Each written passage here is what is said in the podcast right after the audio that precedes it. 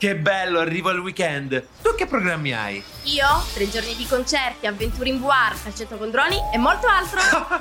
Mi prendi in giro? Che vivi nel futuro? Non ti prendo in giro. Dal 13 al 15 giugno il futuro arriva a Bologna. Al VMF We Make Future, la fiera sull'innovazione, puoi seguire oltre 100 eventi talk, concerti e show. Beh, allora vengo anch'io al VMF. Dai, prendi il ticket, è un'offerta a partire da 9 euro. Ci vediamo a Bologna Fiere. Vai su wemakefuture.it.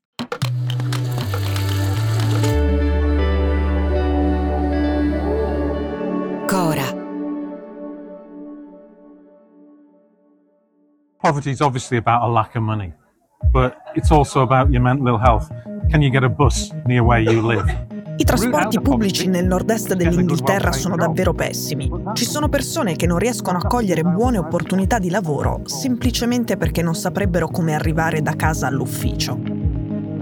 Ehi, il crudele tetto imposto dal governo ai sussidi per chi ha due figli ha gettato nella povertà 45.000 bambini qui nel nord-est. Sono abbastanza bambini da riempire uno stadio. We run our child poverty prevention programs in schools and it's changing people's lives. Queste cose le ha dette Jamie Driscoll, un cinquantenne magrolino che non indossa quasi mai giacca e cravatta e che si definisce un politico locale indipendente, un sindaco, un socialista e un padre. È nato in una città di cantieri navali. È il figlio di un uomo che guidava i camion per l'esercito britannico e di una madre che ha cominciato a lavorare da ragazzina. Si ricorda l'odore dei minatori ai picchetti contro Margaret Thatcher. Insomma, è cresciuto in una famiglia proletaria, da ragazzino lasciò la scuola a 16 anni, poi ha recuperato gli studi da adulto. Di recente, Driscoll si è conquistato uno spazio parlando molto di un tema che sembrava sparito dal dibattito politico inglese, dai discorsi dei leader nazionali. I poveri.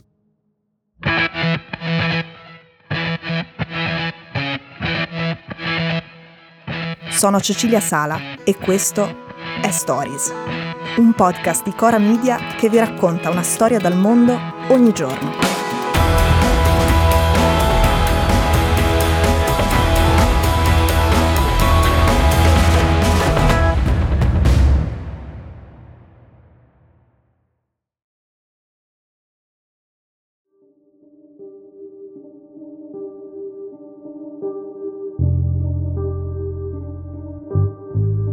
Le ultime statistiche ufficiali dicono che nel 2022 350.000 nuovi bambini britannici sono finiti in povertà relativa. Questo ha portato il totale dei bambini in povertà relativa nel paese a 4,2 milioni.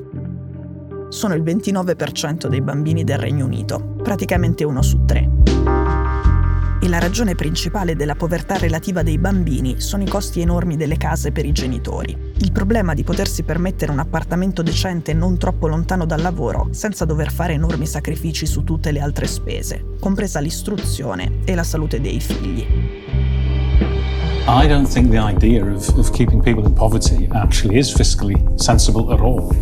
Quando parla di poveri, Driscoll si riferisce a quelli che non hanno un lavoro, a quelli che lo hanno perso e sono troppo avanti con l'età e troppo poco qualificati per trovarne un altro, a quelli che pur con uno stipendio non riescono a pagare l'affitto. E ai figli di tutti loro, che gli ricordano se stesso bambino nell'Inghilterra degli anni 70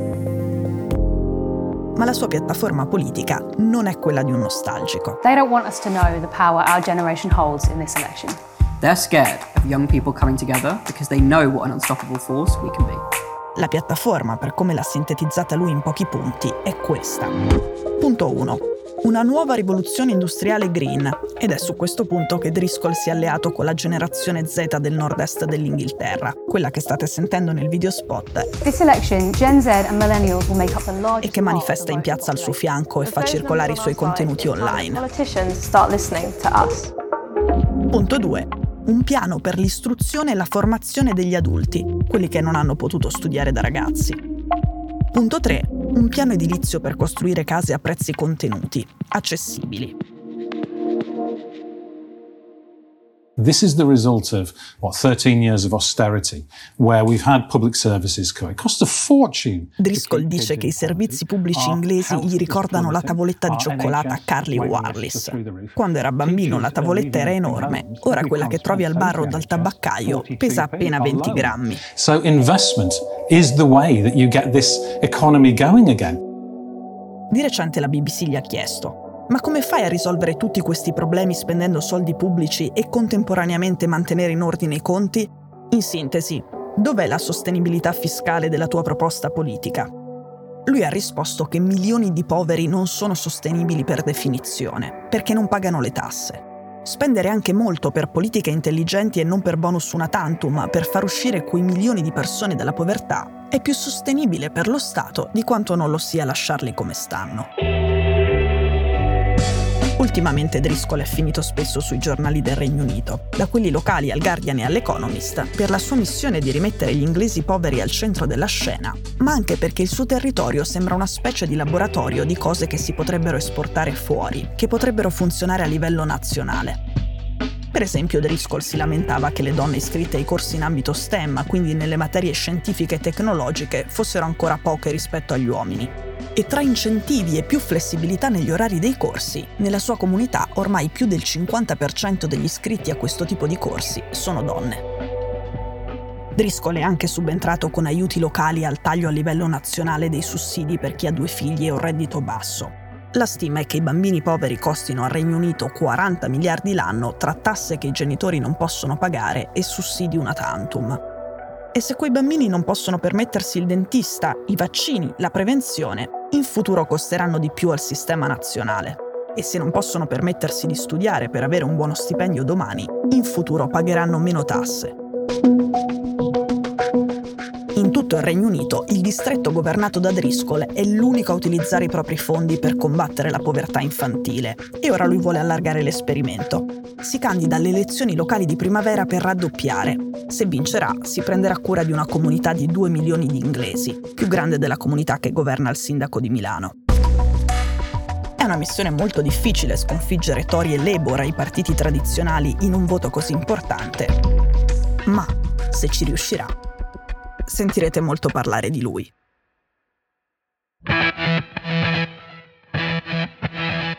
Stories è un podcast di Cora News prodotto da Cora Media. È scritto da Cecilia Sala.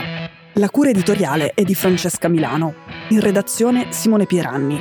La sigla e la supervisione del suono e della musica sono di Luca Micheli. La post-produzione e il montaggio sono di Daniele Marinello. La producer è Monica De Benedictis. Le fonti dei contributi audio sono indicate nella sinossi.